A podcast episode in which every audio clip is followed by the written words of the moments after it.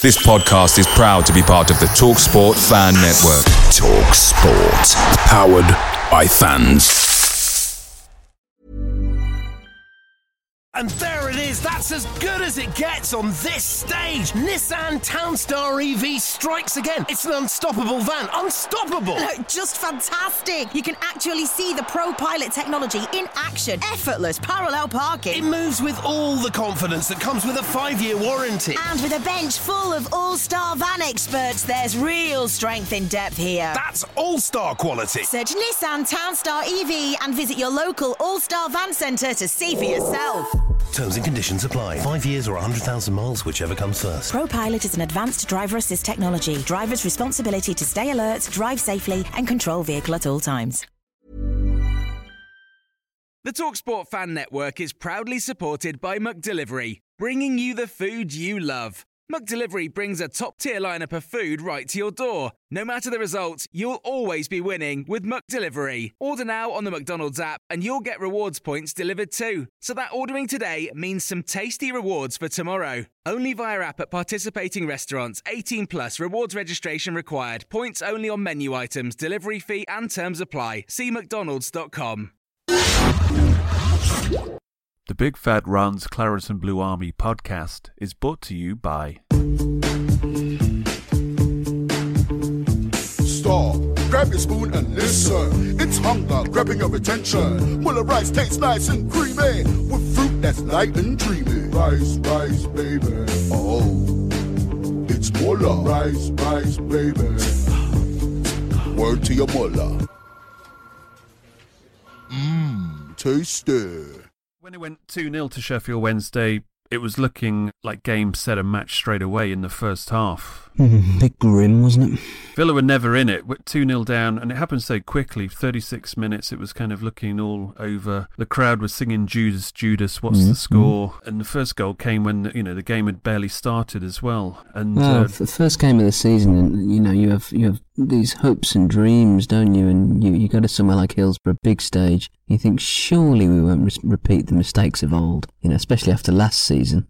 three minutes, and it were 1 0 down. I mean, da- David Hirst. Uh, David Hirst played amazing, actually. I Uh, mean, it was a bit of a, it was a ridiculous performance. That first strike, you know, he- the way he almost cuts through the ball, doesn't he, like a golf shot, where yeah, and the yeah. ball pings beyond beyond Spink. because it, it kind of pings and it floats at the same time and, and spinks i mean you'd, you'd have to kind of levitate to get anywhere near that it was uh, It was Ridiculous. ridiculous. I mean, for me, though, there was this. Uh, it really caught the eye, and that though he could have been a bit tidy with some of his finishing across the game, Carlton Palmer looks every bit a long-term England player, and mark my words, perhaps even an England captain. are you sure I'm gonna, I'm gonna put myself out on a limb there. Mark my words that that he will go down as one of the greats. Maybe ron should have signed him i mean six six players made their debuts today Mm. three of them three of them scored as we uh, we came back fantastically i mean cyril regis was never a big fan of cyril's just because he played for the baggies in uh, the cov Well, a free transfer, wasn't he as well? yeah, so his, I mean, his goal got us back in it, and uh, I mean, a 33-year-old striker. It's not kind of the first thing you have in mind when you're rebuilding a team, but he, he kind of was at the centre of uh, the revival, and then Dalian Atkinson uh, looks like he could be a bit of a gem. Yeah, it was a, it was a good, it was a striker's goal, wasn't it? That that scrambling around the far post and and uh, getting us back level again. Good things to come, I think. And then uh, Mr. Steve Staunton, ex of Liverpool, uh, on his debut as well. There's this kid who he's, he's never going to amount to nothing. Uh, Dwight Yorke, who, who broke Fed, Fed Atkinson down the line. Uh, I, I've got to admit, I think Ron Atkinson was, uh, he's just kind of giving him a bit of charity because he's a young guy. I think he's going to sell him on yeah, I, I, Graham, I don't see. I mean- I don't see a future for him.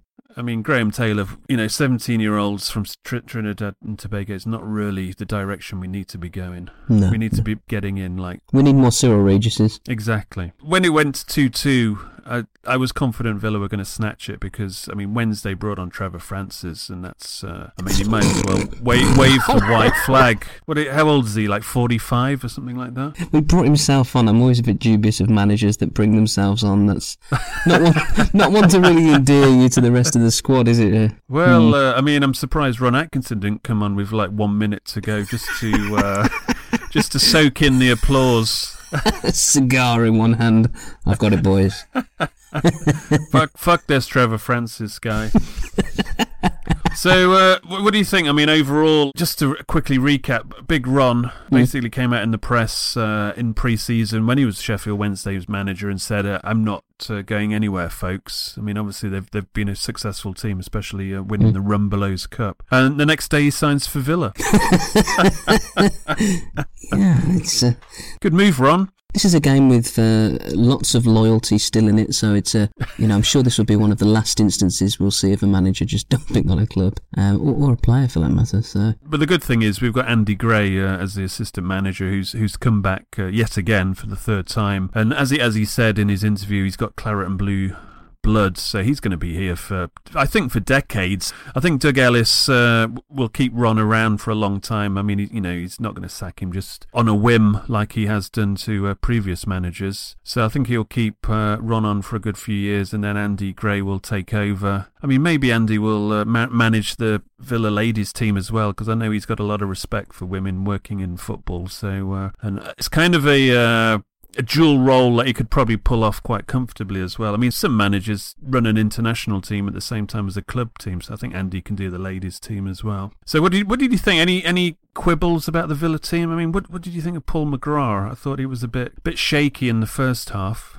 Well, there's a reason he's been offloaded from Man United, isn't it? That he's he's got no knees, and you know we, we have to look to the future, don't we? We have to become, we have to look perhaps even to the continent. You know, there's there's rumours that the Big Ron wanted the up and coming Nantes defender Marcel Desailly. You know, um, but they did say he'd never. Yeah, uh, did you catch those rumours? Yeah, yeah, he's he's like 23, so I think he's a good time to uh, get him in. I think he said he's never seen such a hard-working player in his life when he uh, went went over there to uh, watch him. That's funny. I heard some skating reports that he was a bit lazy, or uh, I paraphrase, but something to that effect. Yeah. Hmm. Well, I don't know. We'll see. We've got to look to the future. I, I can't see us challenging for the title next season with McGrath in the team. So uh, I'd probably go for Desai because if uh, Ron says he's uh, a hard-working player, then I'd probably ig- ignore the scouts that say he's lazy. So just in a nutshell. Uh, We've seen Ron Atkinson's uh, new reign at Villa. First game. What's he going to do at Villa during Well, his time? an ascendancy. As i- i- in the words of Doug Ellis, I think he's going to lead us to the Premier League title and beyond from next season. Well, I don't know. I think I, I can see as. I think he's a man. He's a man, as he's shown with Sheffield Wednesday. He's a man who can pull off the one-off game. So I think he's going to win a cup. Uh, probably '94. Give him a couple of seasons to get us right. I can't imagine him winning the FA Cup with Villa. So I think a Coca-Cola Cup. But next season, I think we'll be up and at it. We need a few more signings. But I don't know. I don't. I don't think he's going to pull that off. I think he's going to get close, but he's going to come up short in the end. Close but no cigar. Close, but no cigar. When I go home late at night, this is a song that I really like to sing right now, so I'll play it for you. It's uh, called My Old Man.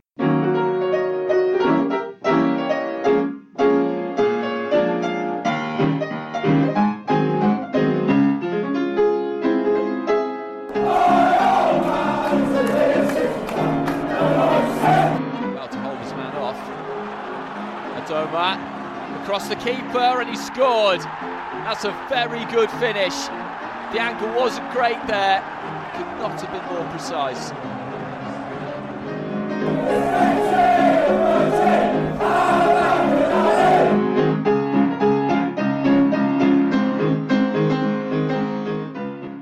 Welcome to the My Old Man Said podcast. I'm David Michael, the editor of MyOldManSaid.com. Joining me, we're back again. It's Dan Rogers of the Villa Underground.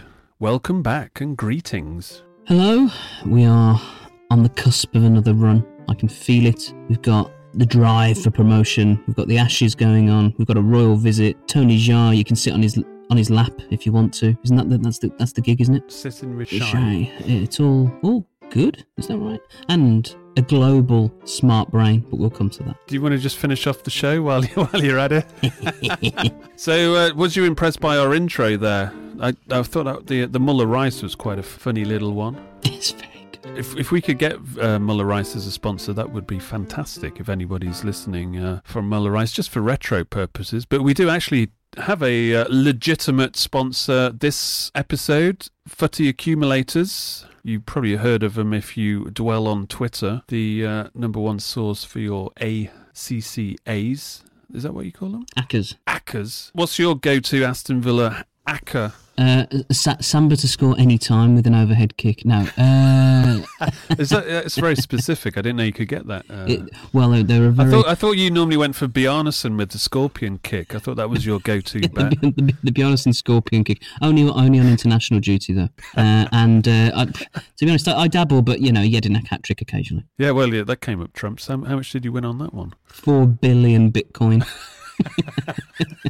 But uh, do check out Footy Accumulators. The link is in the show notes, and thanks for them for uh, sponsoring. We might be able to pay for that microphone we blew uh, during the international break while we are trying to record.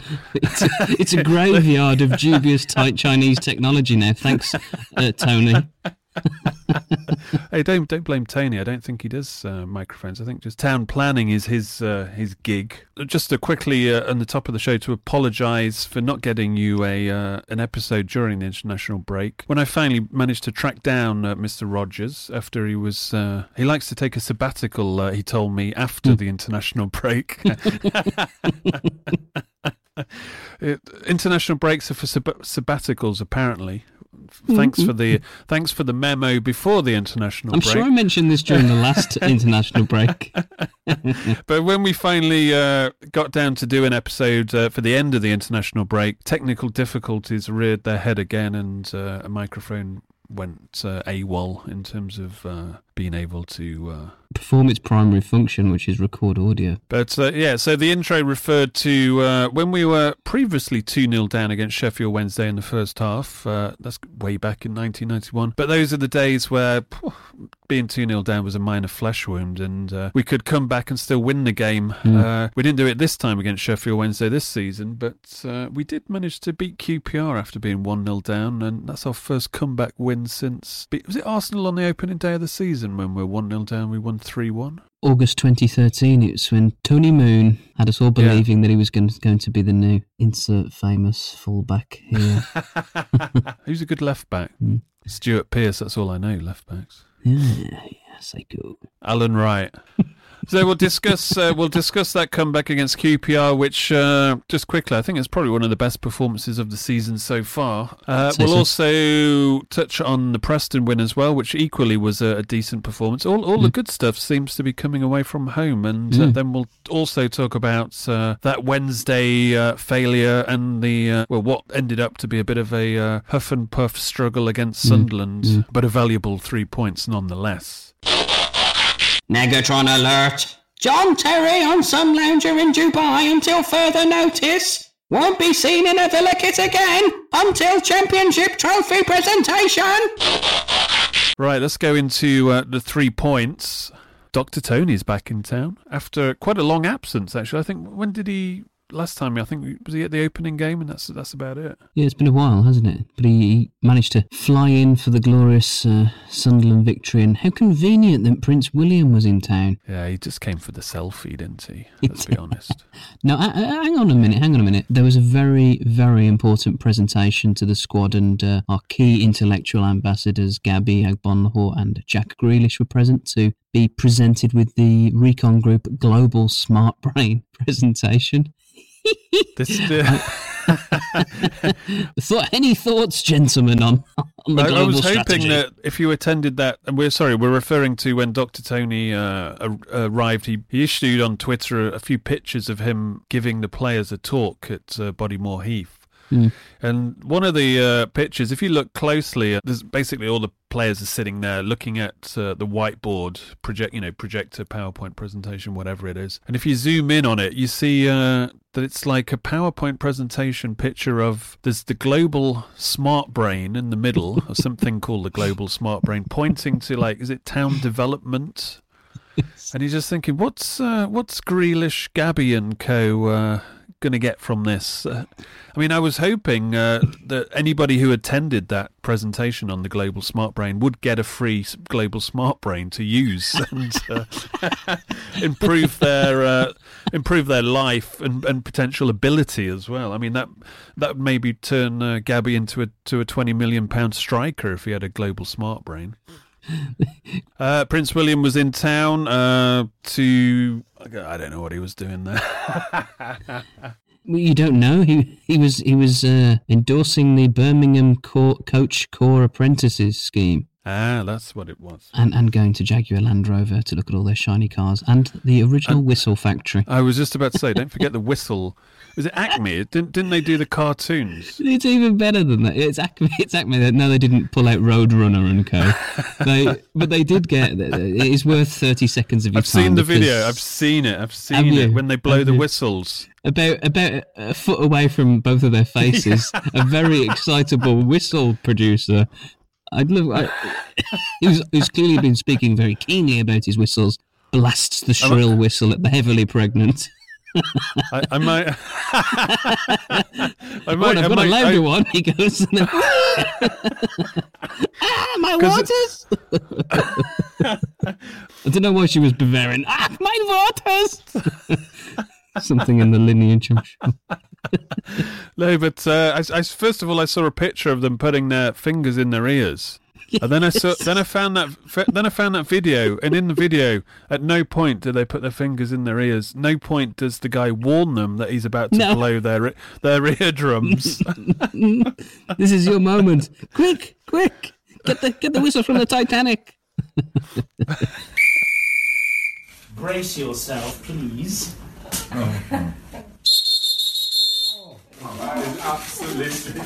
That's what it's like now.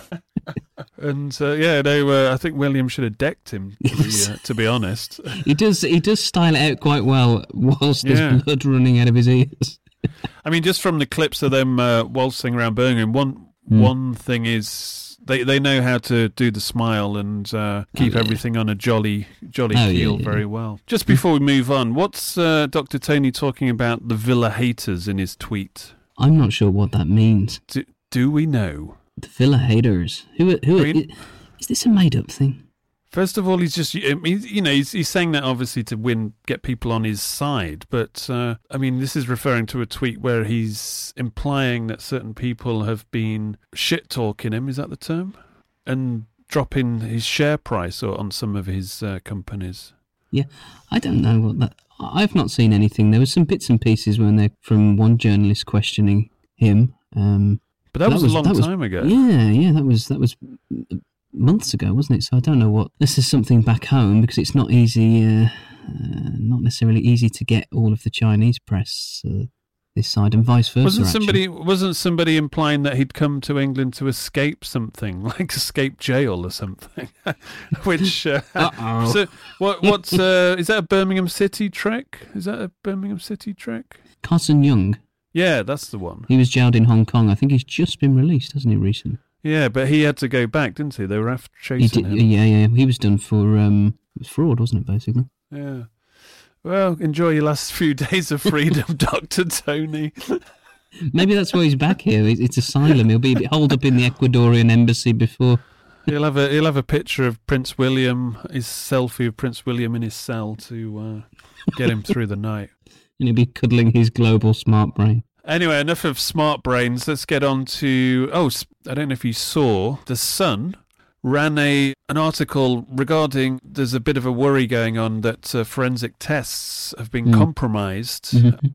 And we're talking about thousands of forensic tests. And Mm, one of the mm. examples of the cases that it throws up is uh, the death of Dalian Atkinson, obviously in the incident with the police tasering him. Mm. Nothing wrong with the article, all fair enough. And you know, Dalian Atkinson's case is now it's it's in its it's gone past its first year anniversary, so uh, the family still hasn't had justice or any real answers there. But the son. For a picture of Dalian Atkinson, for some reason uh, there was a picture of Leandro Bacuna there. Hmm.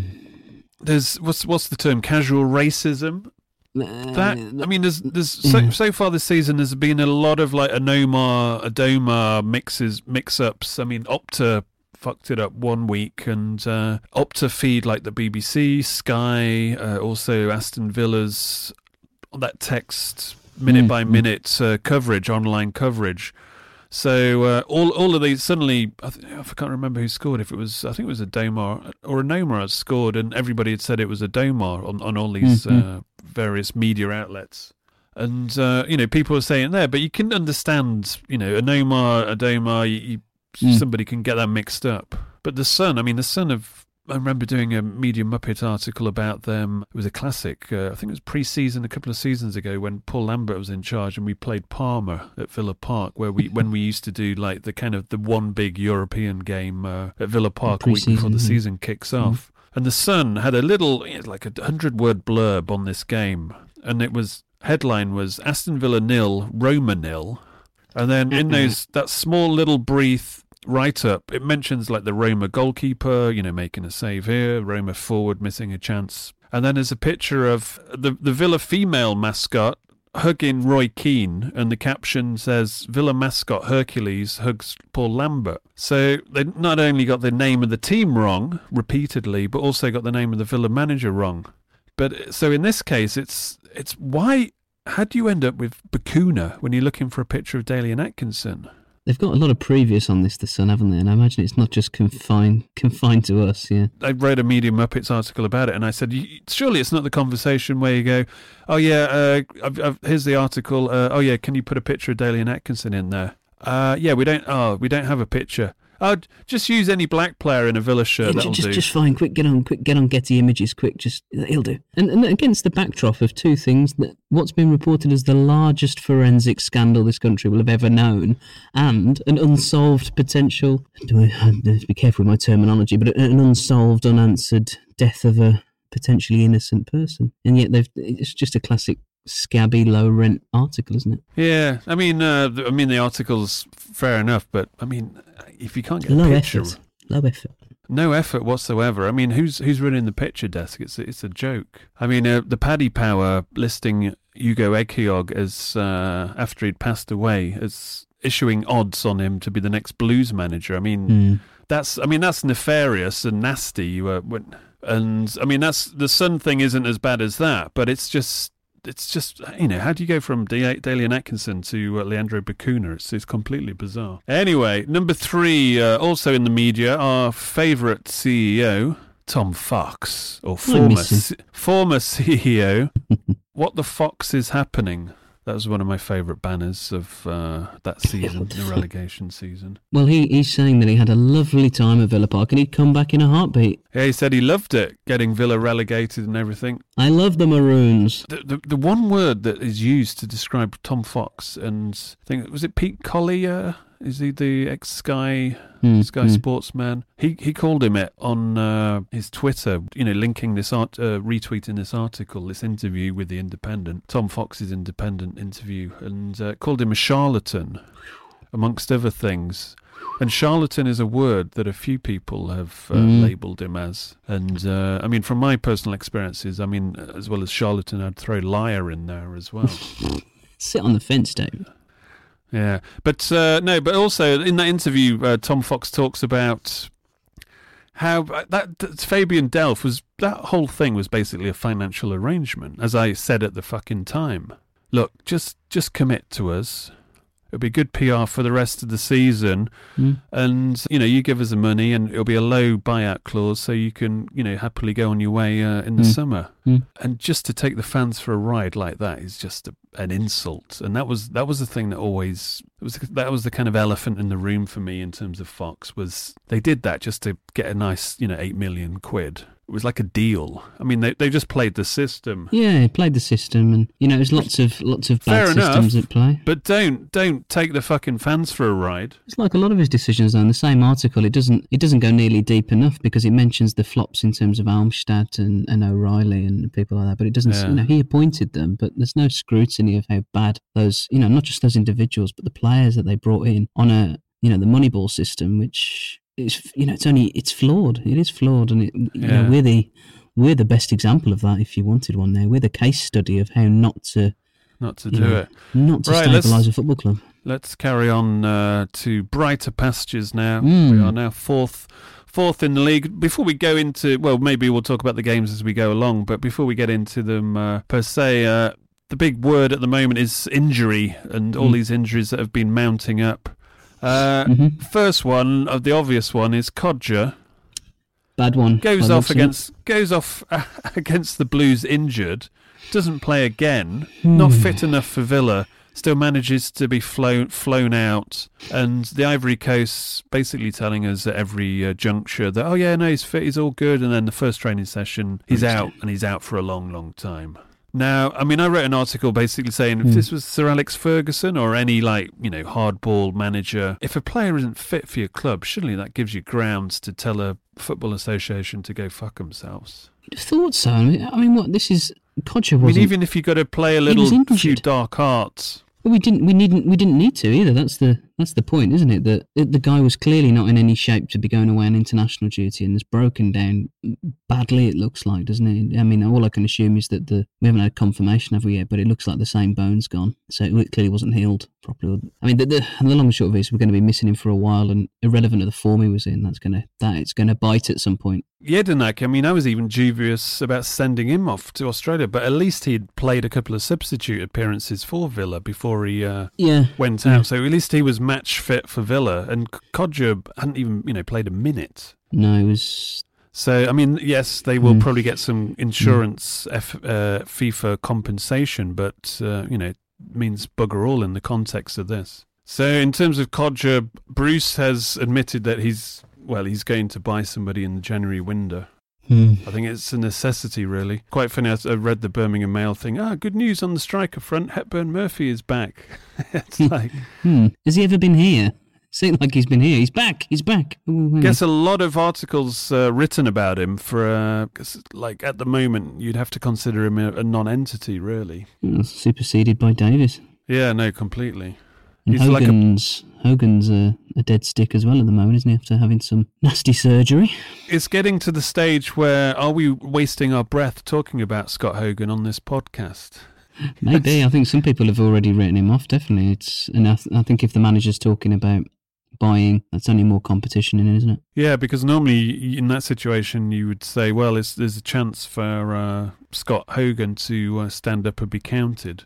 Mm. I mean, I don't know how I don't know the ins and outs of his injury uh, beyond his its his stomach, but I, I'm imagining it will be a couple of weeks. I would expect to see him in December, but Mm. I mean, when he's played, he's he's been like a ghost almost, with the lowest amount of touches of any player every time. And Villa don't really play to his uh, strengths. I mean, we've No, had this discussion many yeah. times. Yeah, I think that's that's the mantra we've tried to, and we still try to have a balanced view on him. I think that, that we've seen some of the good bits of his game. I think we we have a meeting of the minds that I don't think we necessarily play to his strengths, but he's in, increasingly not helped himself. He's come on, he's had.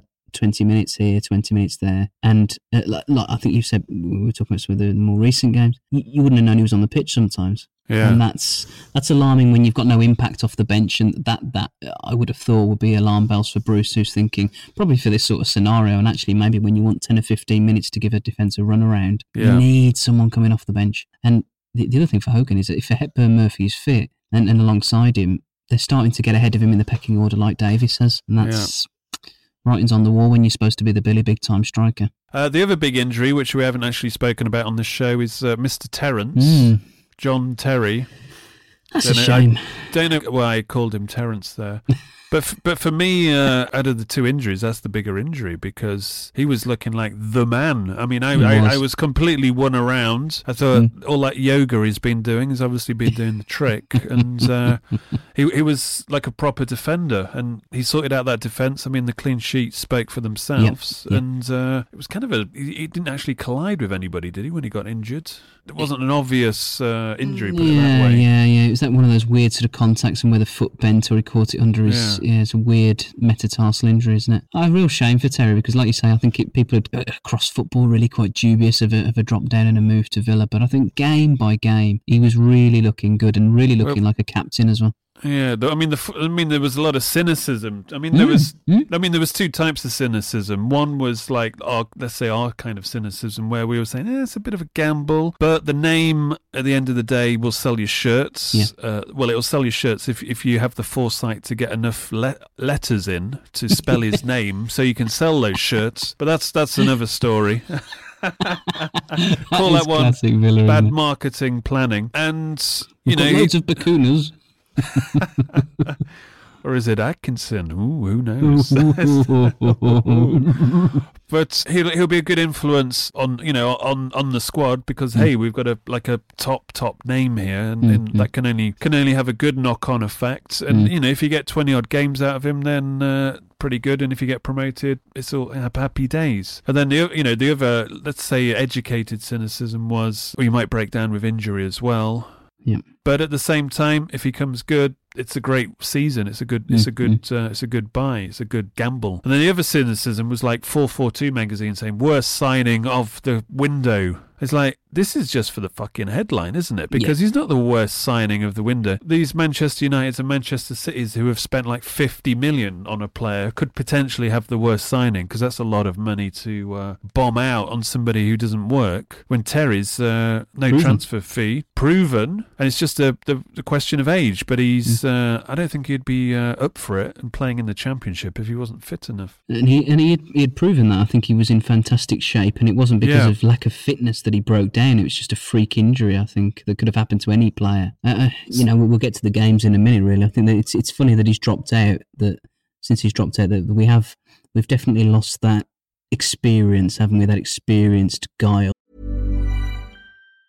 And there it is. That's as good as it gets on this stage. Nissan Townstar EV strikes again. It's an unstoppable van. Unstoppable. Look, just fantastic. You can actually see the Pro Pilot technology in action. Effortless parallel parking. It moves with all the confidence that comes with a five-year warranty. And with a bench full of all star van experts, there's real strength in depth here. That's all-star quality. Search Nissan Townstar EV and visit your local All Star Van Centre to see for yourself. Terms and conditions apply. Five years or 100,000 miles, whichever comes first. ProPilot is an advanced driver assist technology. Driver's responsibility to stay alert, drive safely, and control vehicle at all times. Quality sleep is essential. That's why the Sleep Number Smart Bed is designed for your ever evolving sleep needs. Need a bed that's firmer or softer on either side? Helps you sleep at a comfortable temperature? Sleep Number Smart Beds let you individualize your comfort so you sleep better together. JD Power ranks Sleep Number number 1 in customer satisfaction with mattresses purchased in-store. And now, save 50% on the Sleep Number limited edition Smart Bed for a limited time. For JD Power 2023 award information, visit jdpower.com/awards. Only at a Sleep Number store or sleepnumber.com.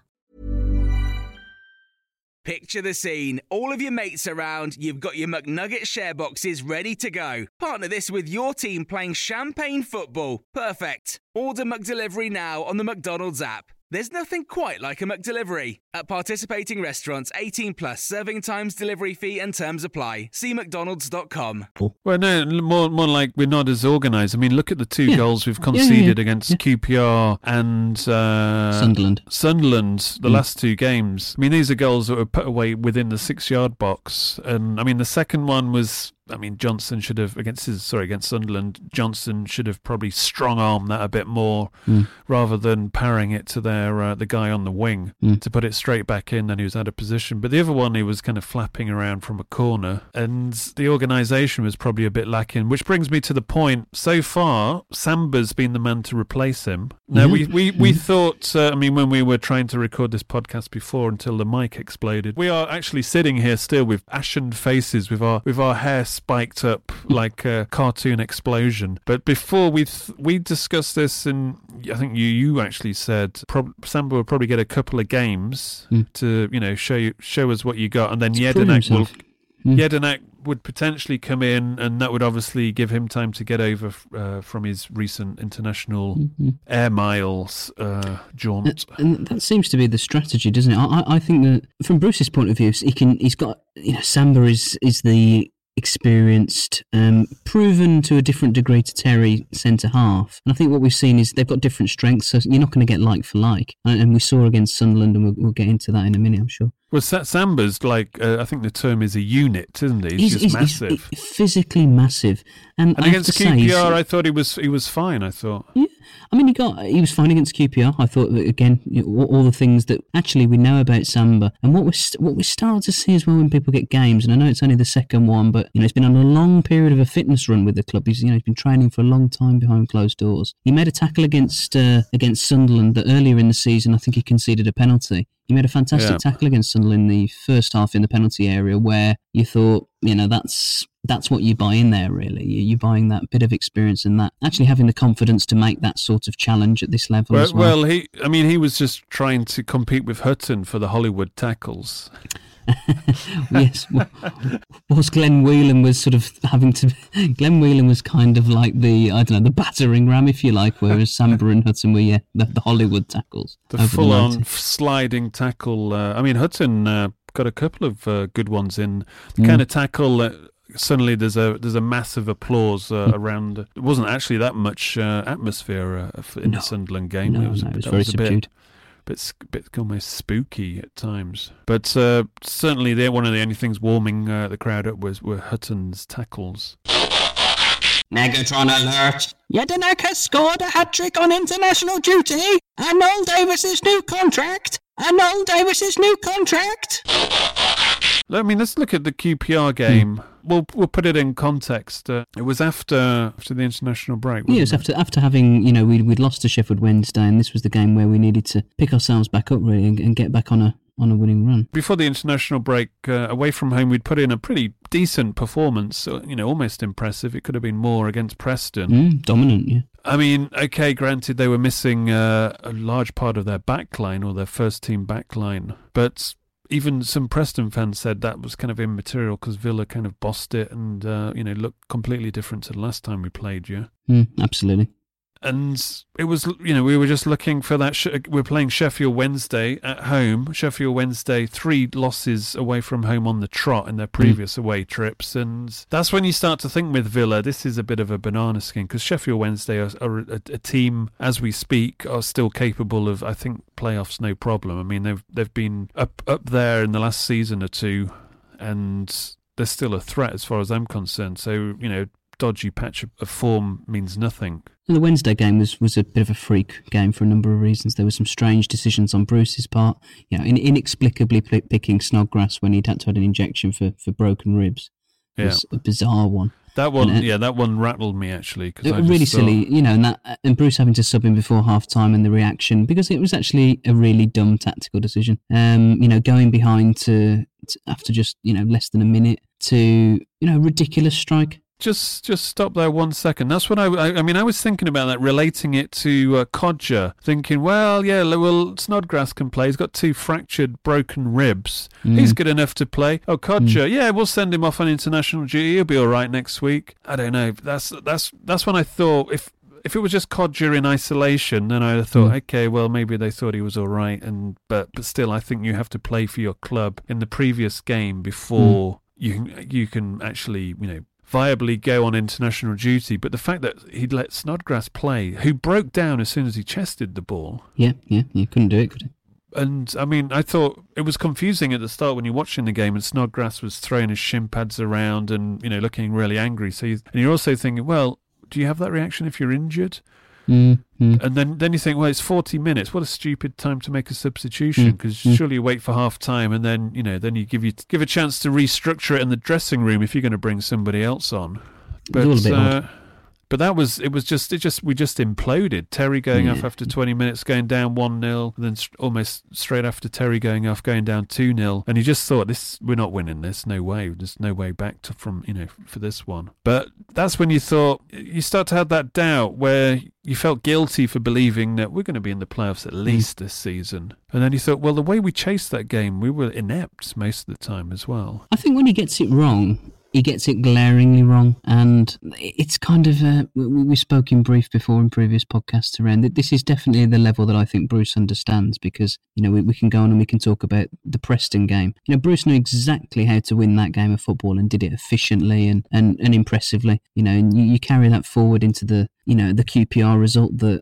It's no surprise to me that Bruce worked out how to get us back into that game and win it. It wasn't always pretty at times, but we were we were composed and we were I don't know, Against we- we QPR, perse- well, I thought we were pretty pretty cool against QPR. I mean, Yeah, yeah, I mean, we, we I had mean. We- twenty. we I mean, we were we had twenty six shots. Yeah, uh, we, we were we were really composed and determined. I think would be the word I'd use for that game. yeah, I mean, 20 of those from open play. I mean, we were having a go. I think when we were 1 0 down, I, you know, there was people, uh, you know, on social media and obviously uh, in the away end that were just Mm. like, you know, fucking hell, Bruce. Uh, and then, you know, suddenly turning on Bruce again, obviously, because they'd lost the previous game. But the way we were playing against Sheffield Wednesday, we went 1 0 down, and then Terry went off, and then 2 0 down, and then the Snodgrass incident, you just thought this this is just a shambolic uh, day at the Mhm. office. And I think Mhm. hopefully it's a one off, but there's no way back in this. But against QPR, you felt, I don't think we'll lose this. No, exactly. We, we, we had a feeling, didn't you? And, and it had been a long time, and it was something I wrote about on the site that I think we've become so accustomed to going game to game, and we've spoken about this binary way of thinking that actually Yeah. We're much we're a much different unit now than than we were even perhaps six months ago. You know that that we our heads didn't drop, and I think we both mentioned separately as well that we had stamina over ninety minutes. There was no way QPR were going to win that game. There was absolutely no way that, and I think if anything, you look at the 26 shots, and it's something that's carried through for a number of games. We need to be more ruthless in front of goal because Yeah. it undersells it undersells the threat that we carry sometimes. You know, that, that's not to say there aren't insipid games like the Sunderland one, but that's where your Bruce's I think come into it. That uh, it's I don't prescribe to much of his his throwaway statements about the championship, but there are samey groups of fixtures where you have to approach Oh, them in a certain way. Yeah, that was that's what I thought was different. I mean, he his well the team or let's let's give him the benefit of the doubt here. Mhm. He was a lot more aggressive this time because you looked at the QPR game and you thought, well, here's a team that God knows what they're doing away from home, but at home they're the fourth best in the league. Yeah, their record yeah, anyway. yeah. They've seen off Sheffield United and Wolves in the same week. Mm-hmm, mm-hmm. And uh, they've only lost once, so you you, you kind of thought, well, Bruce's mindsets here is going to be, well, we'll take a draw here. And then when we went one 0 down, you're thinking, well, he's definitely going to take a draw here. Mm-hmm. But that didn't. That wasn't how it was playing out. We we were No. going for it, and that that goal, just the one we conceded, was just like, well, it's just a minor obstacle. We're gonna we're gonna win this game. The really pleasing thing is, I think that we've got a couple of players now. I think can sniff a victory, and y- Adomah's Name them, name and No, I'm shame going them. To, I'm going to. Name going and to. shame. I'm going to name and shame. I'm going to firstly. I'm going to mention Adomah because I think he's. You know, everyone can recognise what a what a rich and and fantastic. Right, how much how much money has he got? he can have as much money as he wants if he carries on playing as he is. To be honest, he, you know, he's, he's that cool customer. He put away the penalty, and the reason I mention the players that that have got a bit of a, a taste coming, I think, for getting at teams is that Hourihane and Snodgrass's first instinct is to get forward and move the ball forward. And I So think for the second goal, yeah. Uh, for, for the second, you know, for that released ball for the for the second goal that Adomah runs onto, and uh, it, it I, I mentioned uh, in in my review of the game really that live it, it looked like a straightforward goal, but it, it's a fantastic move from the centre Yeah. of the pitch through to the final third, and Adomah just unleashes that strike across the goalkeeper. Fantastic goal, and it's a fantastic goal to win that game by, and it summed it up for me that.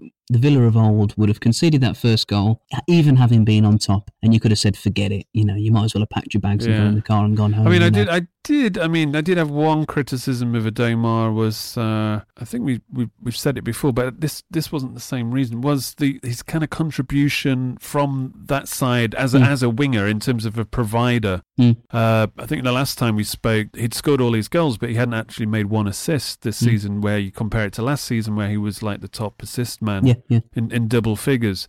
But some of his crossing was a bit weak. It wasn't beating the first man. It was a bit kind of half-hearted, not really targeting anybody. He just put it in there half-heartedly. I- I'd say that's a criticism that stems back to last season. Yeah, That's just yeah. something I, I, I noticed. But I mean, you, you can't knock uh, No, his timing of his runs and his kind of instincts for His instinct you know, is, for is, is like sniffing out the goals. That's the point, isn't it? That they want to. He's in that group of players now that uh, their instinct isn't to go sideways or backwards, and, and people have got their favourite players who they can remember for doing that over the last five or six years. Yeah. It's it's refreshing. It doesn't always work. It doesn't always work, and I think that those same players can be hampered when Bruce says, "Do you know what? We're going to shut up shop here or play a certain way." Hourihane particularly, I think, suffers for that.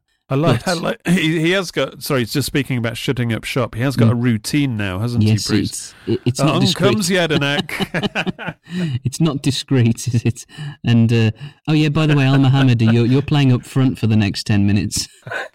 it reminded me. Do you remember we used to have Riccardo Scimeca up front for a few weeks when we had Yeah, most, yeah, It was a bit yeah, of a uh, you know. Uh, where's the uh, where's Elmo? Yeah, about that right that role I wanted you to do. No, centre forward today.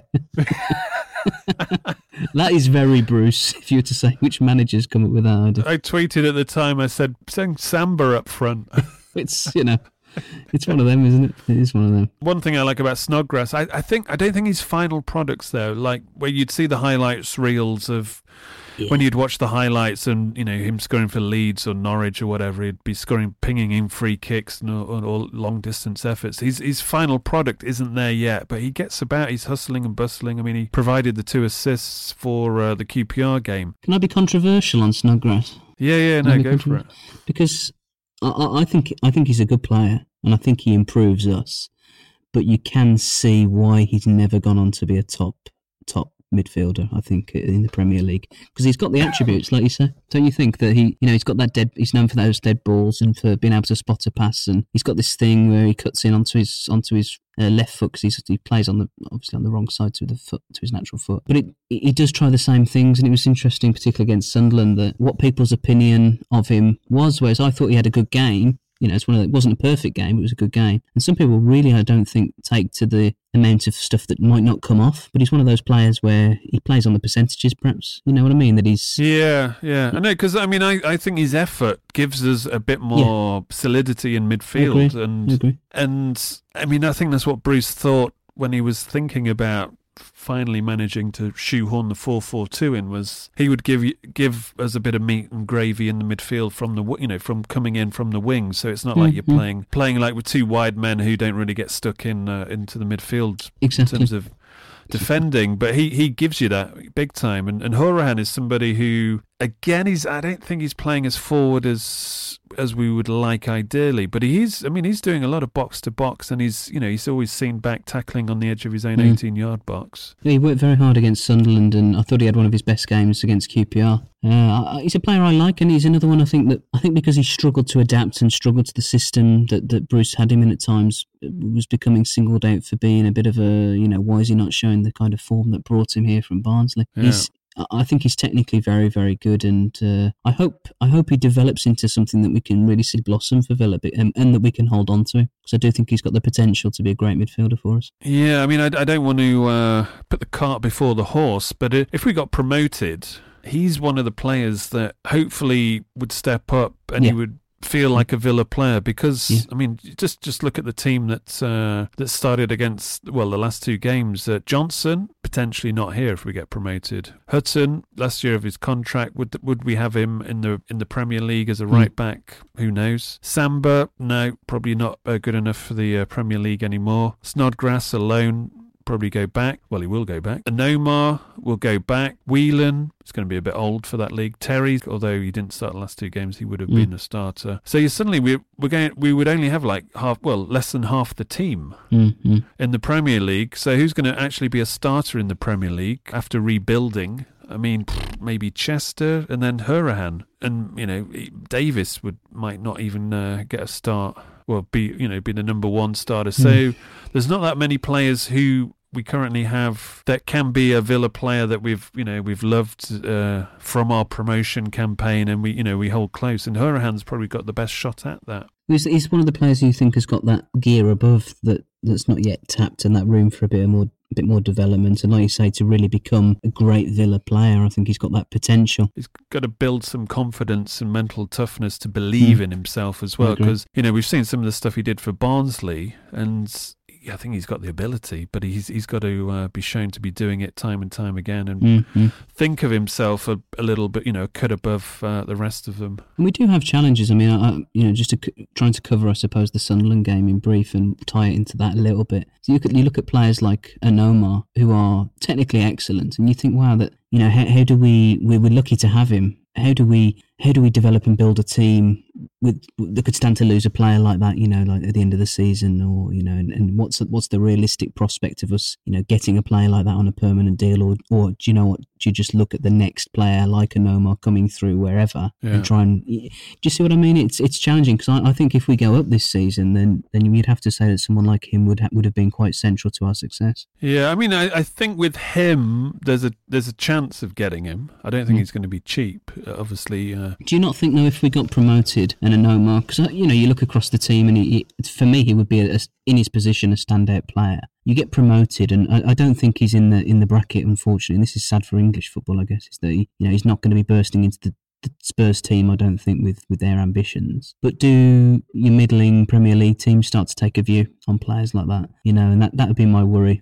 Yeah, but I'm I'm thinking it's either Spurs or Villa. That's as as far as I'm concerned. If he's played a season with us and we're in the Premier League, Mm. in the Premier League you've got like the top six, let's say six to eight, and then the rest of them are all the same. Bit of a churn, yeah, I suppose so. And that's where the Villa's tradition, the name, the size of the stadium, certainly gives you an uh, you know an advantage uh, over you know. So Onomah, do you want to play for Villa or or West Brom or Watford or Burnley? Well, I've just spent a season with Villa, and their you know their stadium's twice as big. I think I'll stay there. Thank you very much. So I don't see not much competition from other teams in keeping Onomah. The only thing is is what Spurs' plans are. Mm-hmm. But we're jumping the gun here because uh, Yeah. there's a long way to go. A long way to go. Even though we are in our highest position we've been since we dropped to this sorry, uh, sorry league. Uh, I just want to go back to that microphone that blew up. This show's costing us money, folks. Please do support us by being a patron. I just want to uh, give a shout out to Dean Gregory for joining as a, a My Man Said patron in the past month, Daniel Gooding,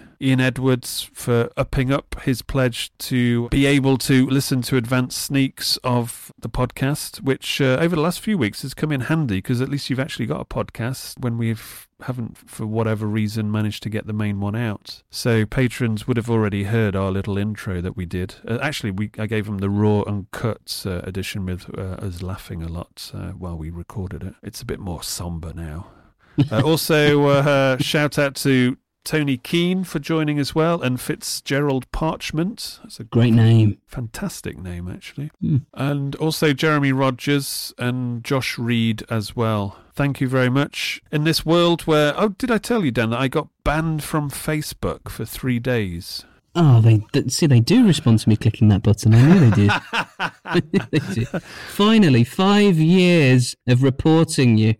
For posting a video of a German goalkeeper miskicking the ball, which went viral everywhere. I think BT Sport they they put a kind of a video, and it was like it was on Sky, you know, Sky Germany or whatever. Yahoo put it out there. They shared it.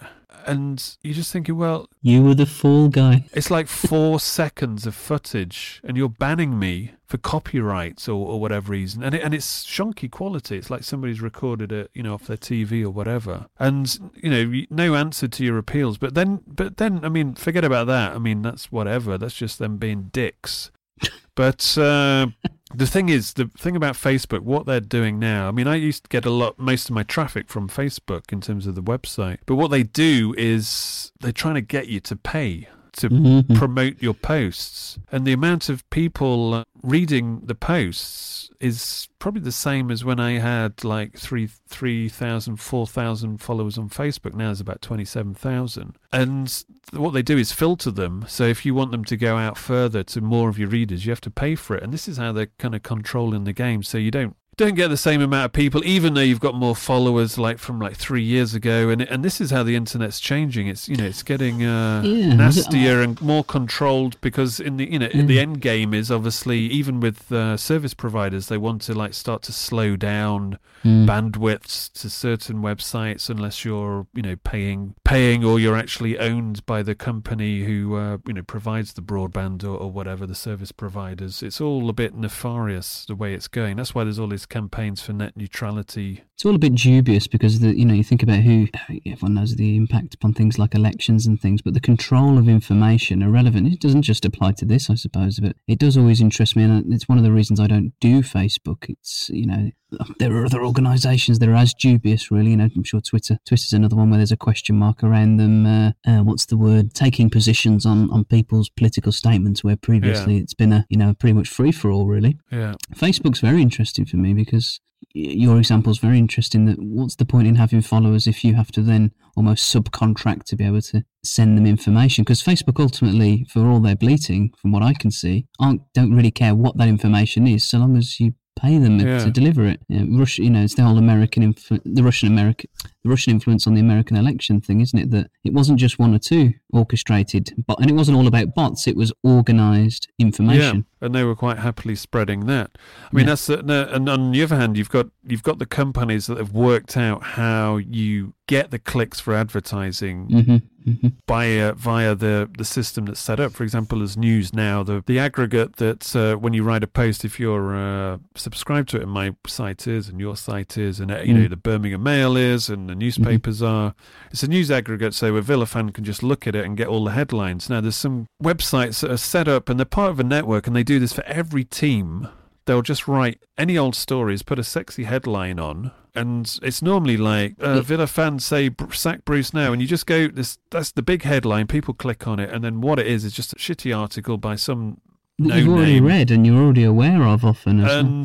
It's just a load of compilation of people's tweets. Villa fans took to Twitter. outraged at Villa strikers injuries. Like, So they know that it's, it's all about the headline, and you know, from my experience, if, if you write, you know, like a real serious piece, and the and the headline fits it, it's just a matter of fact headline. You you get Mm. hardly any readers. mm-hmm. To some piece of transfer rumor that you put a you know alternative for Kodjia, and then bang, you get you know you get thousands reading it. thousands and thousands. yeah. But you don't want to play that game.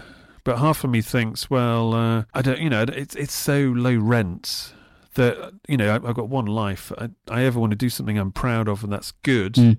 But the problem is, uh, it's not a business model. It's not a it's not a way of doing it. So that's why. Uh, you know, we have to have to do something like patrons and Patreon, which if we get more patrons, it's a game changer. We can start to do things for supporters and actually create a show. For example, this podcast takes on a whole new dimension, as does the website. But when you're in a situation where you have to do things for like, you know, for advertising or whatever, and, and, and to be honest, advertising is almost a waste of time.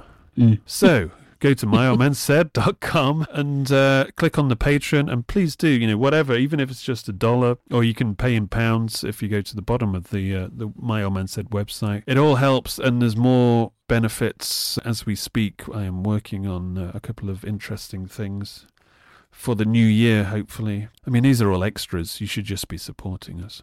also, one thing that does keep us going is your uh, tweets and your emails and suggestions. You know, if we get a little uh, comments, you'll be amazed. Uh, it does mean a lot and it does kind of give you a glimmer of hope that you're not wasting your time. Can't believe we went through a podcast without mentioning Bjarnason. Oh, we did might mention him at the start. Ipswich, do we need to talk about Ipswich? Nah. That's the problem with the championship, with all these bloody midweek games. Throws it all out of whack, doesn't It it? just straight away it's out of date in terms of that, and it'd be nice to just put a podcast out on like Tuesday and have a few days for people to listen to it before the weekend fixture comes. By the time this comes out, the Ipswich game, some people will will have listened to it after the Ipswich game. Mm. Right.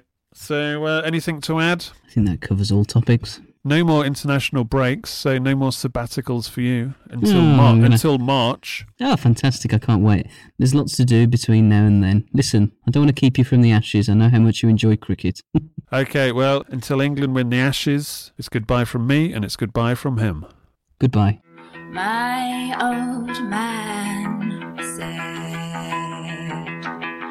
Away days are great, but there's nothing quite like playing at home. The same goes for McDonald's. Maximize your home ground advantage with McDelivery. Order now on the McDonald's app. At participating restaurants, 18 plus serving times, delivery fee, and terms apply. See McDonald's.com. And there it is. That's as good as it gets on this stage. Nissan Townstar EV strikes again. It's an unstoppable van. Unstoppable. Look, just fantastic. You can actually see the Pro Pilot technology in action. Effortless parallel parking. It moves with all the confidence that comes with a five-year warranty. And with a bench full of all-star van experts, there's real strength in depth here. That's all-star quality. Search Nissan Townstar EV and visit your local all-star van centre to see for yourself. Terms and conditions apply. Five years or 100,000 miles, whichever comes first. ProPilot is an advanced driver assist technology. Driver's responsibility to stay alert, drive safely, and control vehicle at all times. This podcast is proud to be part of the TalkSport Fan Network. Talk Sport. Powered by fans.